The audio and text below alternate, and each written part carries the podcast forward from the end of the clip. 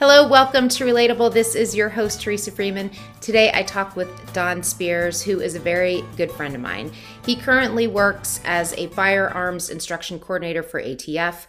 Uh, throughout our conversation, we talk about his long history in public service. He started his career uh, serving uh, in the military. He's also worked for the police force. He's worked as a Secret Service agent and now at ATF. Uh, so many great stories, interesting twists and turns and how he's had to pivot and make some tough decisions along the way.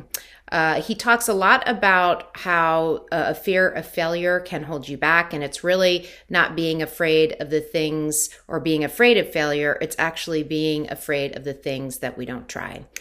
You don't want to miss this episode.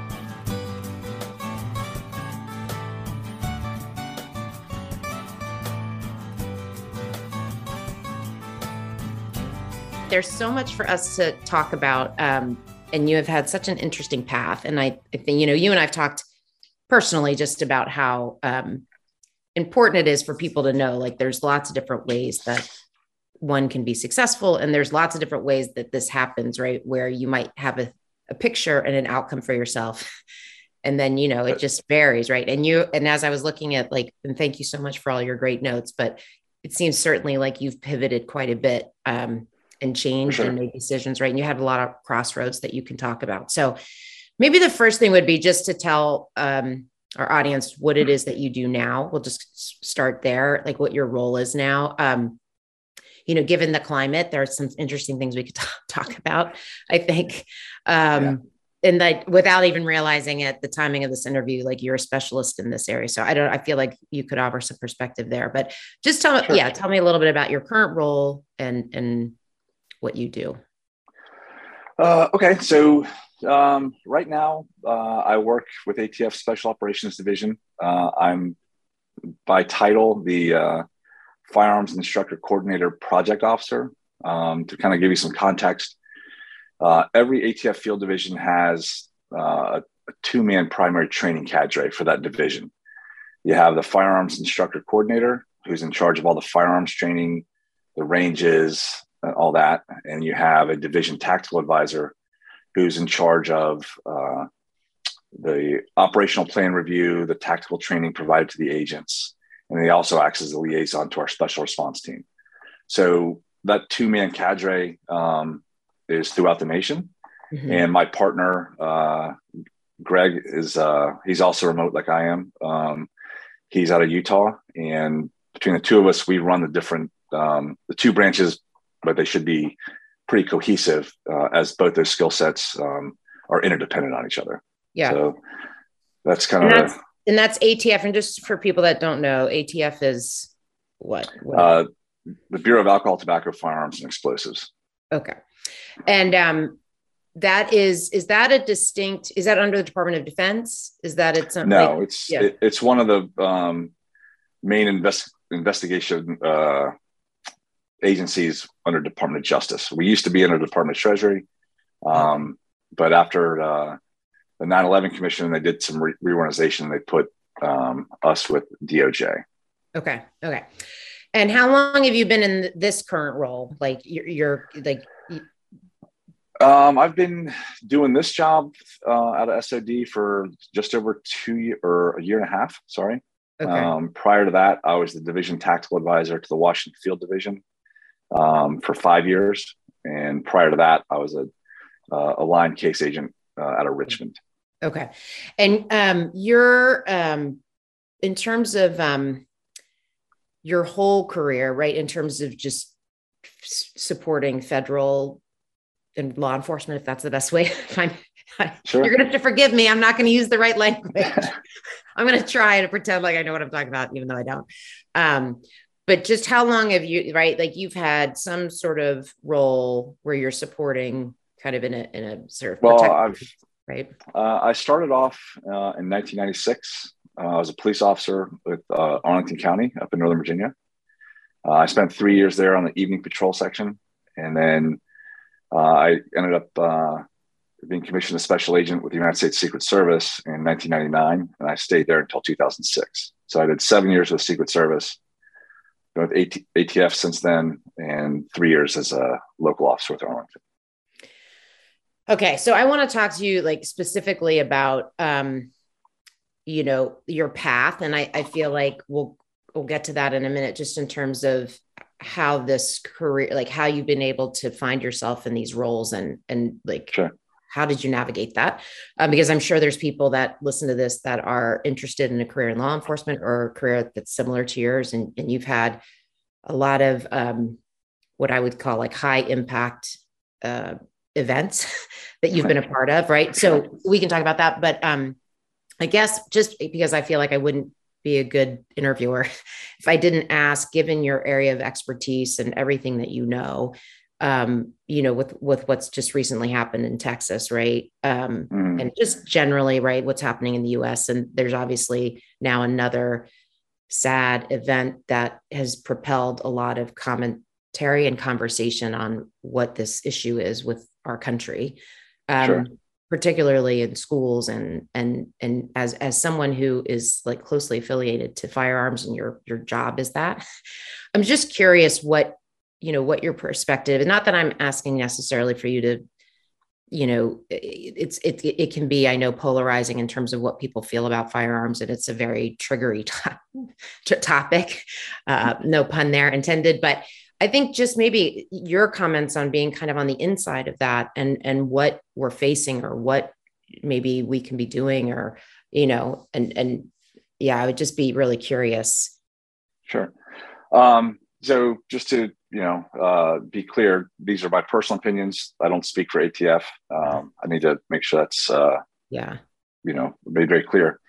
Um, it, it's it's heartbreaking, Teresa, to see these things happen. Um, and you know, looking at the situation in Texas right now, um, a couple things come to mind. Um, first off, I don't know uh, the the timeline and story is changing yeah. almost every couple hours, and so I don't know that I really in a good position to comment on that. Right. Um, I can say that from what I am hearing now, um, I, I, don't understand how that evolved that way. Um, but again, like I wasn't how, there. Right. Um, right. So uh, I've been involved in active shooter events. I was at the Navy Yard um, we were there after the gunman had been killed, but the information we had was that there was multiple. Um, and you just have, you know, that was a different situation naturally. Um, but uh, let's just be clear. I, I don't know what happened there. Uh, I think yeah. the uh, the information is is spotty coming out. Um, so I don't want to pass any judgment on that yeah. uh, at this point. But the biggest yeah. thing um, I look at with those events is um, a couple things. There were warning signs that just we didn't. I, I don't know how to say it. It keeps getting picked up. Hey, we, there's warning signs. We don't get it. I don't know uh, how to fix that. Right. Um, but social media um, is a oftentimes I, I find it to be a very double-edged sword. Right. In so much as it's great that you and I can sit here and, and talk and share our conversation with other people, right? right.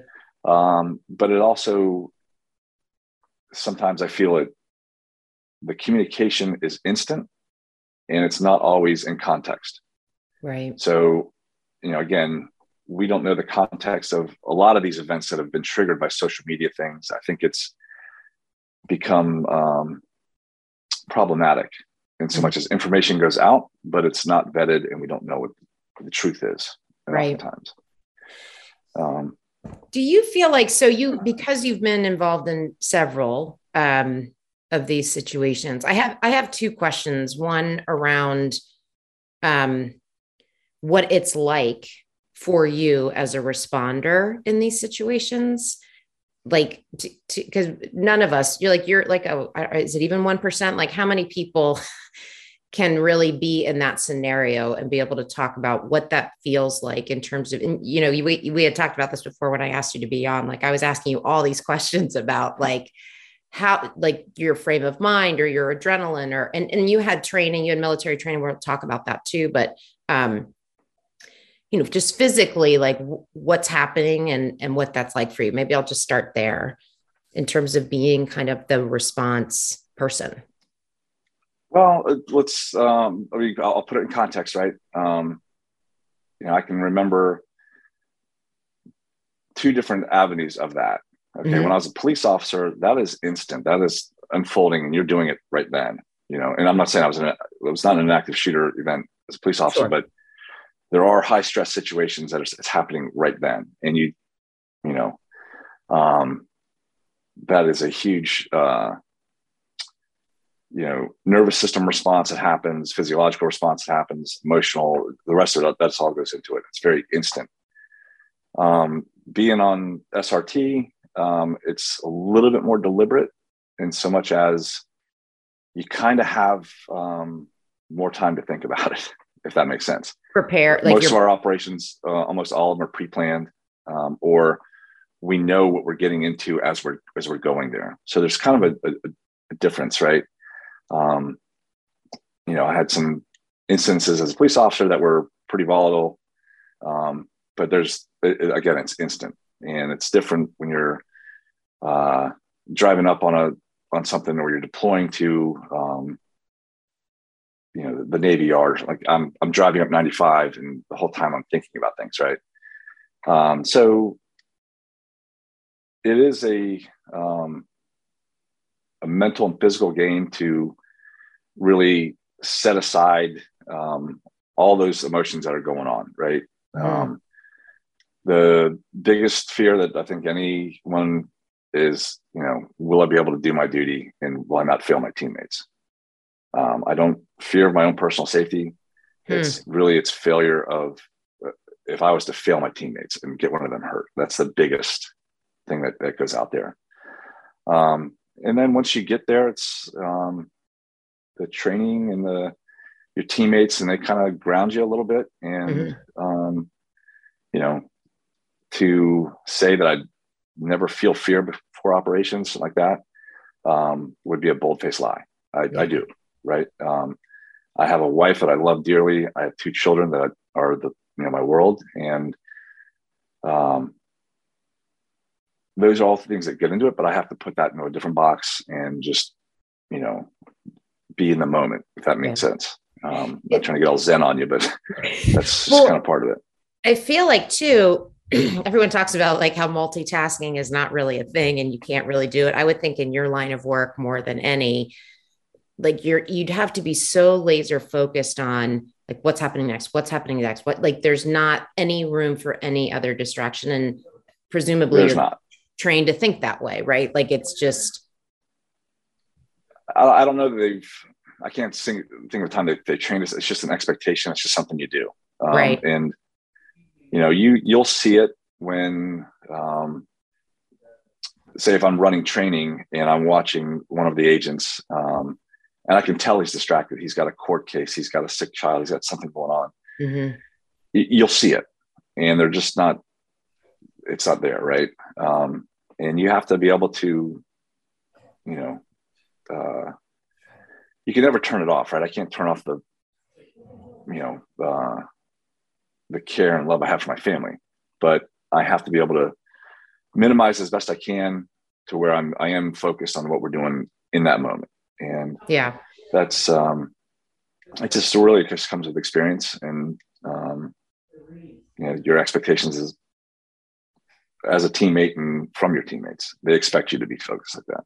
It's interesting too when you said that when you you said the first thing is like your fear of failing your team or, like the mission and not necessarily your own safety. That was surprising to me that that's like the number one concern, right? Because as a layman, you just think, you know, aren't you afraid to die? Like that would be my right. And so it's just interesting that you said that. Well, that, that's I'm sure that's an over that's out there. You know, I don't. Right. Um, but that's not what I think about. I think yeah. you know I know I need to do this is my job here on this uh, this operation. I need to make sure I don't fail this. You know, um, I don't freeze in the moment of uh, of decisive, you know, decision making or something like that. Um, yeah, because that would get somebody else hurt. That that's our biggest fear for sure. Tell me about how your interest in this career path, right? Let's talk a little bit about that because I know you've mentioned like your your dad uh, was in military, right? And so there's and you have a lot of brothers. Yeah. Just tell me like yeah, a little bit about like your background and is this something you always knew you wanted to do, right? You always knew you wanted No. Really? Okay. no, it's funny. Um this kind of goes back to uh never listen to your 21 year old brain. Uh, but it, it, turned out turned out well. Um, so, like you said, I'm I'm the youngest of six, and I have three older brothers. Um, all of us have been in the military, and then all of us had careers in federal law enforcement.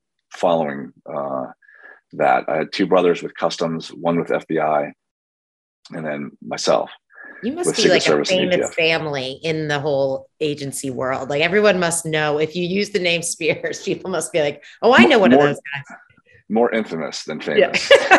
um, but I, I, do, I do run into people occasionally yeah. who uh, knew, knew one of my brothers or served with them at some point.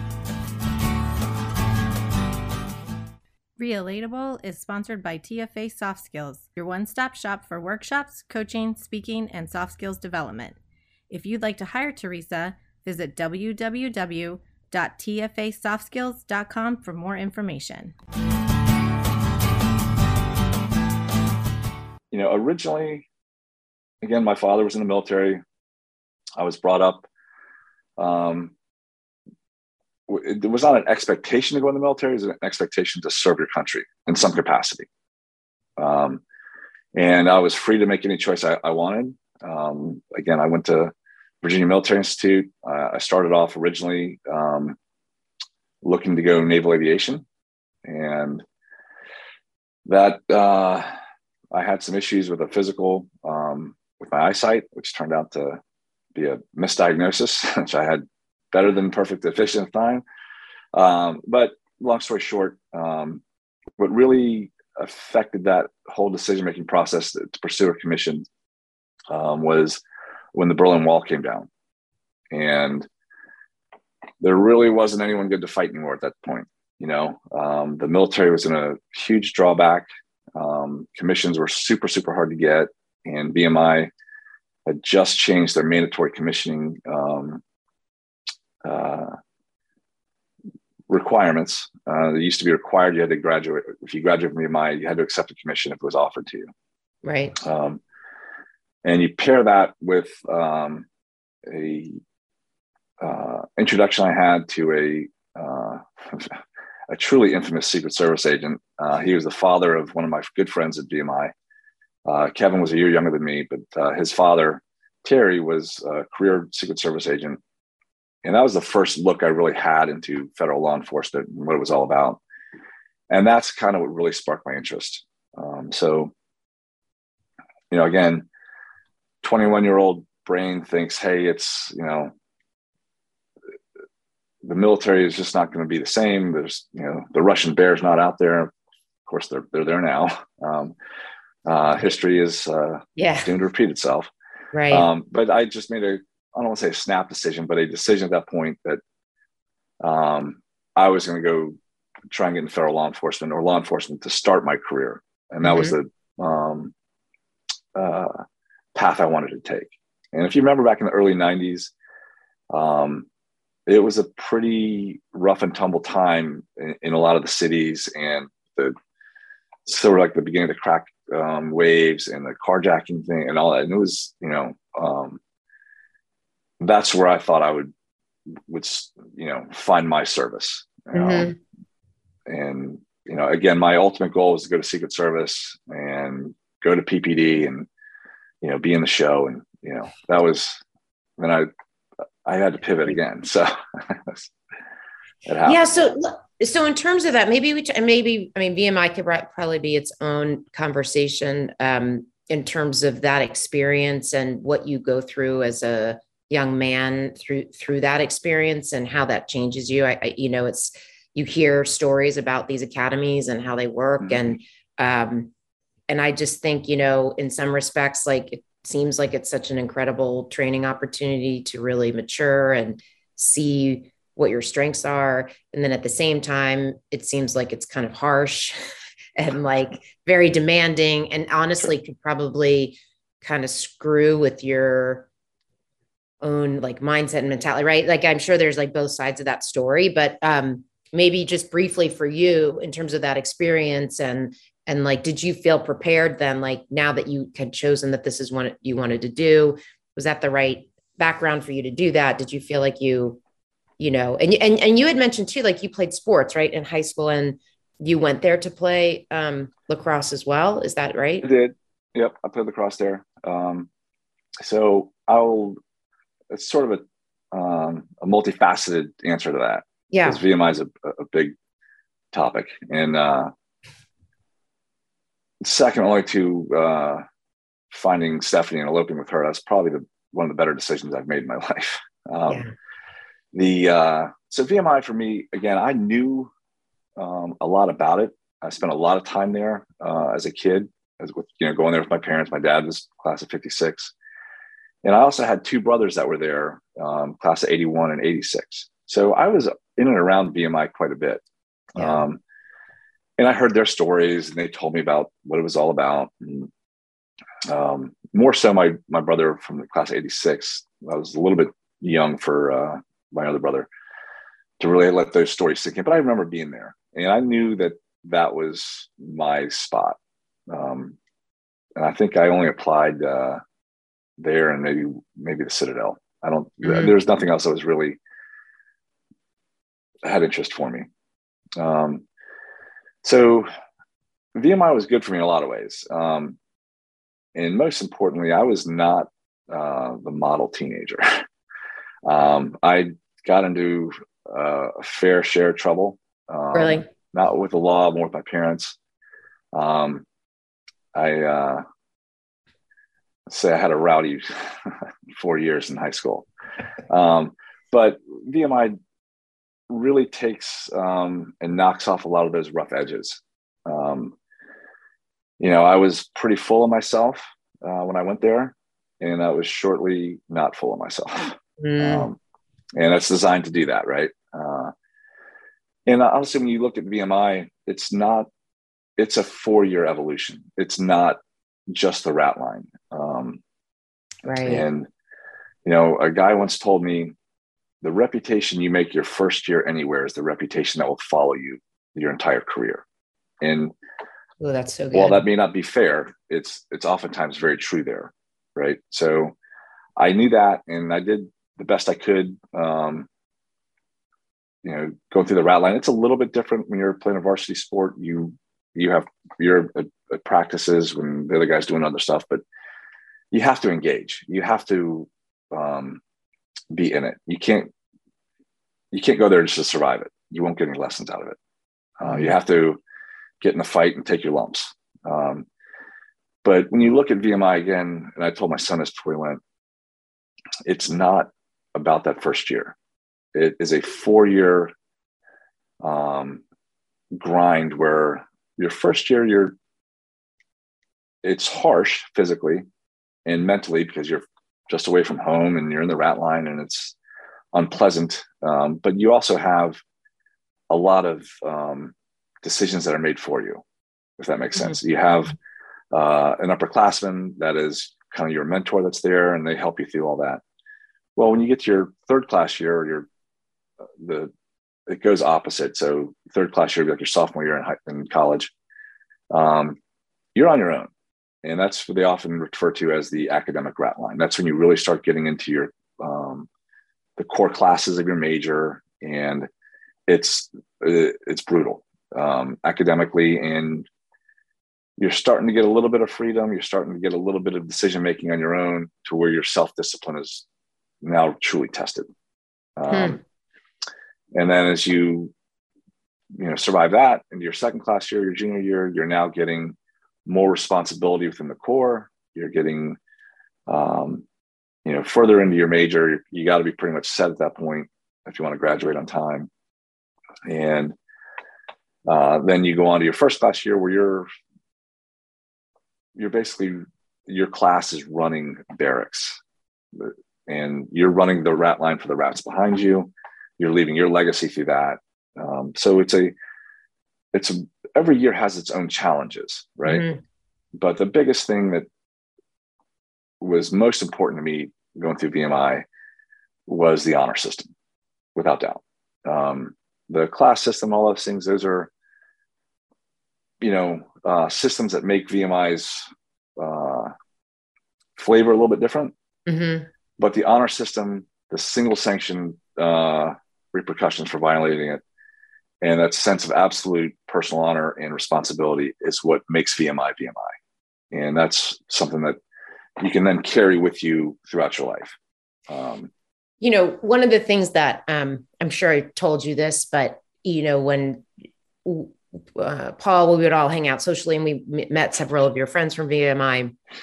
You know, one of the things that I think is so, and and actually, I have a very good friend that's FBI and several FBI friends up here, and um, you know, you you have a perspective of what, you know, the, the stereotype of kind of very like high, like ego, high energy, like kind of assholey type people, right? Because there's just that vibe and it's how you're portrayed in movies and it's kind of this like masculine of the masculine, right? And and what what what I found in knowing you and and knowing your friends and and and you know other people like you're actually it's the opposite in terms of um the kind of zen approach. You're kind of like outside of those scenarios. I've never seen you in that scenario but you're very laid back to be around easy to you know so there's just something i think that's a myth out there right? Or or that training that you talk about in terms of honor and um and that can come hopefully you know i hopefully that can come in other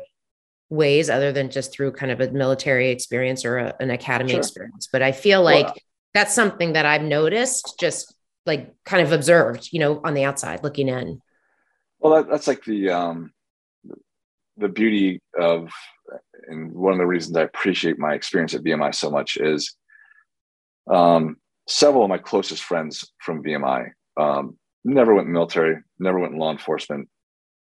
They are absolute brothers to me. Um, they're like pseudo uncles to my kids, but they are um, honorable men to the core. Mm-hmm. And you, and I've talked to them about, you know, being in the the corporate world and stuff like that. And sometimes that clashes. Sometimes that's not um, a an easy balance to make for them. Yeah. It's right. a little bit easier in our in, in my arena. It's sort of an expectation, um, right? But it's uh, it's a little bit different, um, and that's a, uh, a, a very cherished possession um, that you know it, means nothing to anyone else, but it means everything to me. Yeah, that makes sense. No, I love that. I love that. And congratulations to Joey because I know he ah, just yeah. graduated. So that's, that's, well, that's the kid you need to interview because he did VMI better than any of us. So yeah. I'd love to interview him. I would love to if he'd be open to it. Um, let's talk just a little bit too then about um, you know you you said you set the goal to to be in secret service and yep. and maybe we can apply this in other ways but i'm very curious about the ability to set a goal and see that come to fruition. Sure. and and what is required right? It's not like you graduated and you got to be in secret service right? So no it's quite the opposite yeah. So tell me just about your perseverance and resilience and what you did to actually get to that goal of being in that spot. Well i'll uh so anyone who's in, in federal law enforcement uh, knows that the the application process is you know long, it's arduous, yeah. it's you know, it's brutal. Um, but I'll give you one um, example of what that was like for me. So when I first applied in federal law enforcement, it was uh, with the United States Marshal Service. Okay. Um, and it's not uncommon to change agencies um, within the mm-hmm. federal system. Okay. Now that the, the retirement is all one, there's lots of guys who jump um, back and forth. So the Marshal Service was the they were hiring at the time, and so I tested with them initially, and they have the same written at the time. They had the same written uh, examination, you know, preliminary examination called the TEA, the Treasury Enforcement Agents Exam. So I thought to myself, I'm gonna go take this and see what happens, mm-hmm. right? And so Stephanie and I were uh, recently married. I think we were living in Fairfax at the time, and uh, I remember distinctly getting a very thin envelope in the mail. And mm-hmm. when I, I, I, I, probably shouldn't say this, but I, there's a happy ending to this story. Um, I had a, a 55 on that, and I got absolutely destroyed in the math section. So keep in mind, I was an English major in college. So other than the rat, uh, my rat year, which was calculus and some other stuff, um, I just hadn't done that forever, and right. really got uh, hammered on that section. So, you know, naturally, I was not considered. So fast forward to um, a couple years later, when I'm taking the TEA for Secret Service, um, what I did for that was different. You'd like to advertise with Relatable, please email us at info at tfasoftskills.com for more information. I knew I had to train or prepare differently. I had to um, go about it a different way. So I actually, um, my daughter had just been born. I was a police officer in Arlington. And I showed up at Robinson High School one afternoon and I found my old algebra teacher, Mrs. Alice P. Keene, who was a wonderful, wonderful teacher. And I came into her class afterwards and she was very happy to see me. She loved seeing Lane. And she said, What are you doing here? And I showed her the paper where I scored a 55 in the math section. And I said, I need help. And so I went back to high school to my algebra teacher for several weeks, a couple times a week when I was, uh, I had Tuesday, Wednesday, Thursday off uh, when I was a police officer. So like Tuesdays and Thursdays, I would show up. Wow. With a kid in a car seat. And after she had done all her after school stuff with her students, and she retaught me uh, all the math that I needed for this test. And amazing. Go forward, and I scored like a 85 on the second time. Mm-hmm. So, you know, that's a uh, was a huge failure, right? I, I was devastated by that. But I had to figure out, okay, it wasn't from lack of trying. I just didn't know how to do it. So right. now, how do I train myself, and how do I make sure I go into it as prepared as I possibly could be? And if it wasn't for Alice P. Keene, I don't know where I would be right now. and I mean, what I what I'm hearing too, which is amazing, and this is so important that people hear this, is because you failed once in a way that a system has said, you know, you're not good enough, right? Like you're not good enough because you didn't pass this test and you're not good at math, right? This all of us have these stories of what you're not good at. And the fact that you you didn't buckle and say, well, this is just further evidence that I can't do this. And so now I have to choose something else. That that that idea of like, I I can do this. Like I, I can find a way, I can be creative. I cannot let this define me. I, I feel like it's just so important. It's such a great lesson that um, you know, if you fight through those tough times and then you and then it makes you appreciate it so much more. And you know, For right? Sure. It, yeah, it's a, it's a great story. And then what about too for the, for being a police officer? Is that a prerequisite? That that's not like an easy ride to get you into that to be a candidate for Secret Service, right? You, did you have to have some sort of other? They they typically um, want some type of professional experience. Law yeah. enforcement's a big draw to them. I mean, that yeah. gives them some metrics as you know, um, can you handle pressure? Are you okay around firearms? Can you make decisions? Do you understand the law, constitutional law, that type of thing?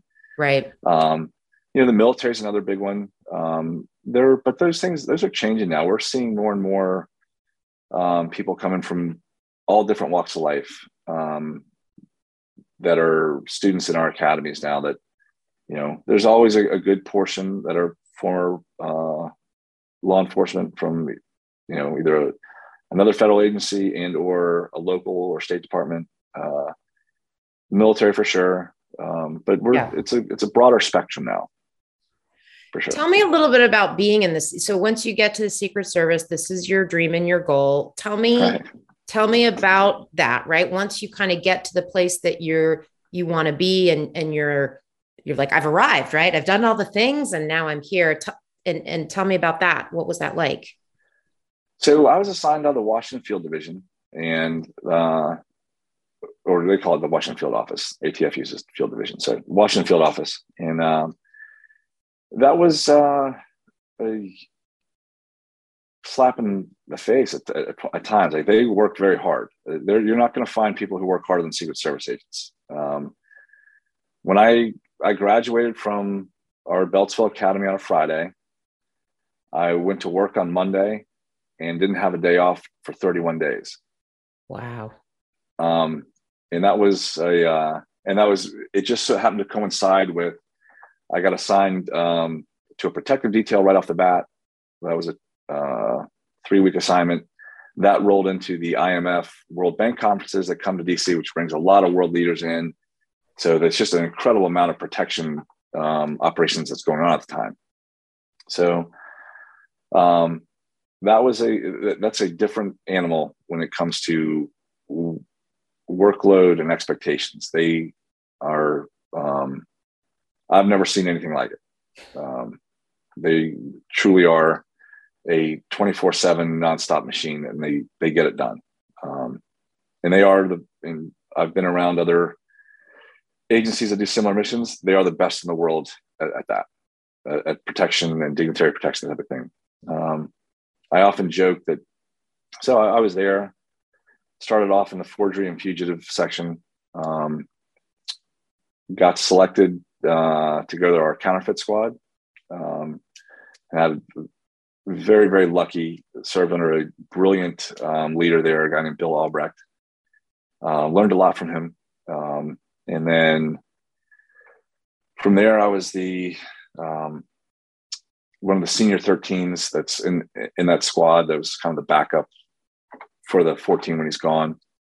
Um, then had a little bit of a timeout for a little bit, and then when I got to the protective intelligence squad, um, those are the guys who investigate all the threats and that type of thing. That was a very exciting squad, but that was so when you say goal oriented, um, when I first got there, um, I remember seeing the guys from the PI squad that had come down that had just rotated off the Joint Terrorism Task Force.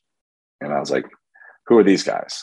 Right. Like, well, we send two agents um, for two to three year rotations to the, the uh, FBI's Joint Terrorism Task Force.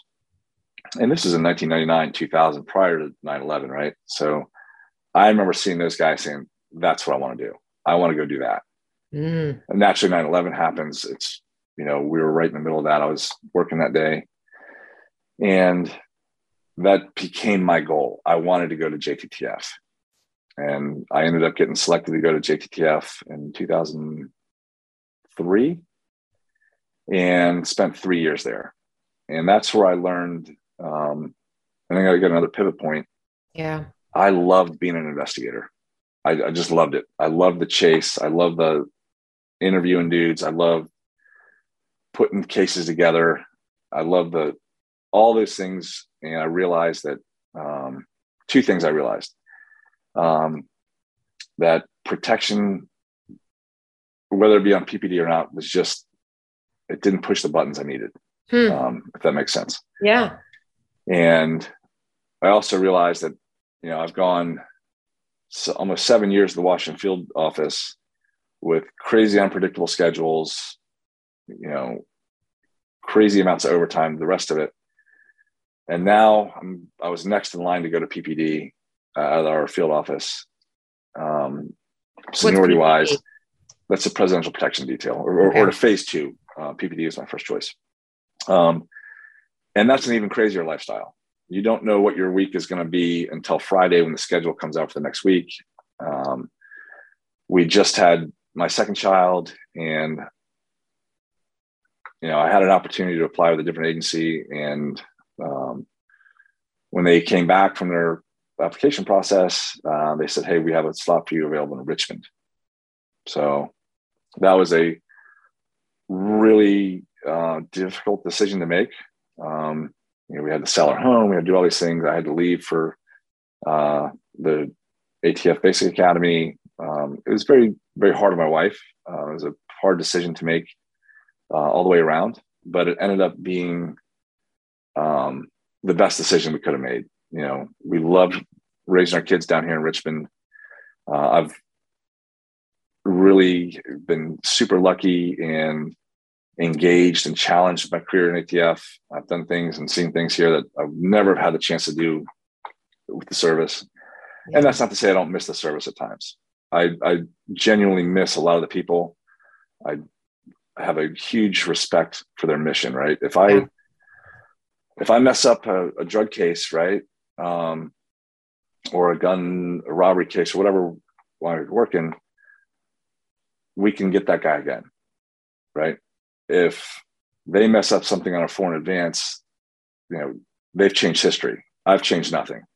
So they have a very deep mission. It just wasn't for me. Yeah. That's what I found.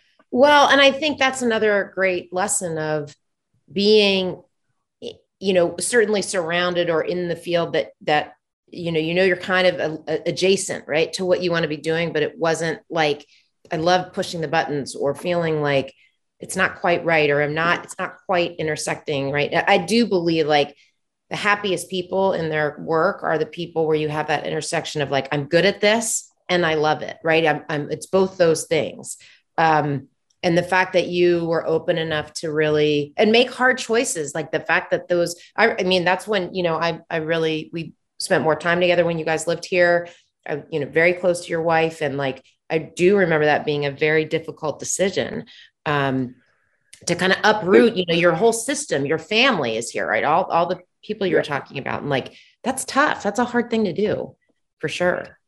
Um, it, it, it was. And like I said, it was, uh, I remember very vividly uh, leaving my family and driving down to uh, the ATF Academy and uh, if you've ever been down there, the the water down there has a very sulfury smell to it. And I where is it? Where is the, the, ATF uh, Academy? Uh, it, it's in Glynco, Georgia, at the Federal okay. Law Enforcement Training Center, uh, okay. right near St. Simons Island. And the water, I, I remember turning on the uh, the faucet to brush my teeth, go to bed after I checked in, and the smell hit me. I realized where I was, and I just remember looking in the mirror and said, "What the hell have you done?" And but you know that that rounds down range. All I could do at that point is engage as yeah. a trainee with ATF, do the best I could, and you know move forward. There's no there was no turning back. And, and is that like resetting? You had like amassed quite uh cert you not, not just like technical years of service, but you were next up for PPD and it was like what you want, right? Like you you have to start over if, in effect. Yeah, and it, oh for sure. You know, I was a brand new agent down there. Um, I actually took a pretty significant pay cut yeah. Um, they, you know, I went over as a as a GS thirteen. I was a GS thirteen with Secret Service. I went back to a GS nine, and I had to, wow. um, you know, they try and with the step increases, they try and keep you uh, as close as they could to, yeah, um, where you were, but it, it's never the same. Um, and but again, be, being the new guy again, being junior, I, I, I had a, a training agent. You know, it was um, it's a lot of again, ability, right? Like you just have to kind of, if that's what you want to do, and you made the choice, then you, you know. Well, it's. I think it's sometimes it's very good to be humbled every once in a while. Yeah. Um, and to to start off new, like doesn't mean you can't be good at it again or or, or that new skill. Yeah. Um, but you have to be open to being new and in receive mode, if you know what I mean. Like yeah. Yeah. Um, so it was uh let's talk a little bit about just impact on your family, right? Because that's sure. it's such a hard, um, you know, my friend that's the FBI, like he, when he retired, um, I mean, he can barely talk about it without choking up when he thinks about his wife and family and how, you know, they moved with him everywhere. And, and, and he's talked so um, supportively about, her. he's like, you know, everyone kind of talks about sort of the, the, the the service oriented human and like everything that you're doing and your accomplishments and he's like at the same time it's really that person that's allowing you to kind of do the work that you want to do. So i would just say from a like and i've talked to stephanie about this like you know it's terrifying right? You leave and you don't know if you're coming back and and then but just also just the when you're talking about being in secret service and i'm sure even atf to some extent like you can't be there all the time. So how do you guys for sure. Um and especially kind of um you know, I probably travel more now um, than yeah. I did before. Um, just because being on SRT has a lot of um, deployments, training evolutions, that type of thing. Yeah. Um, but no, it is. Uh, I don't um, think for a minute that my success is uh, based off of my shining personality and merit. Right. I I know for a fact that I could not have done what I've done career wise without the support of my wife. Yeah. Um, whether that be just the support to say, "Hey, you failed, try again," right? Mm-hmm. Um, just a you know a strong, healthy marriage, and then to know, hey, if I do have to go for a couple days or whatever it might be, especially when the kids were younger, um, I knew it, everything would be okay. Mm-hmm. And you know, I probably would get pretty low marks from her on a lot of things when it comes to the day-to-day house things and all those things. I I do the best I can, right? Yeah. Um, but there's just some things that she does better naturally. She's there, she's constant, and so that's um, you know, hats off to her. Like, and I, behind every successful man is an even stronger woman who's got him there. Thank you, Don, for sharing your inspiring story. Uh, I loved hearing about all of the different uh, milestones throughout your career and all of the great advice. Um, in particular, and it's something I've been thinking about since we had that conversation, um, is what you said about um, how how you can improve a skill or how you can work to make yourself better at something. And I think the quote is, "If you want to get better at something, suck less." I think it's something so necessary and because if you just try to suck a little bit less every day, you'll you'll see improvement, no doubt. Uh, thank you so much to Missy for producing this episode and for Hannah for your support. A huge thank you to our relatable community for listening. Uh, if you enjoyed this conversation, please take a moment and subscribe. Uh, you can find Relatable on your favorite streaming platform. Relatable is sponsored by TFA Soft Skills.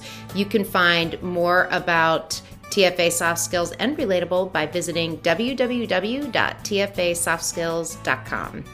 This is Teresa Freeman with Relatable. Until next time, stay connected.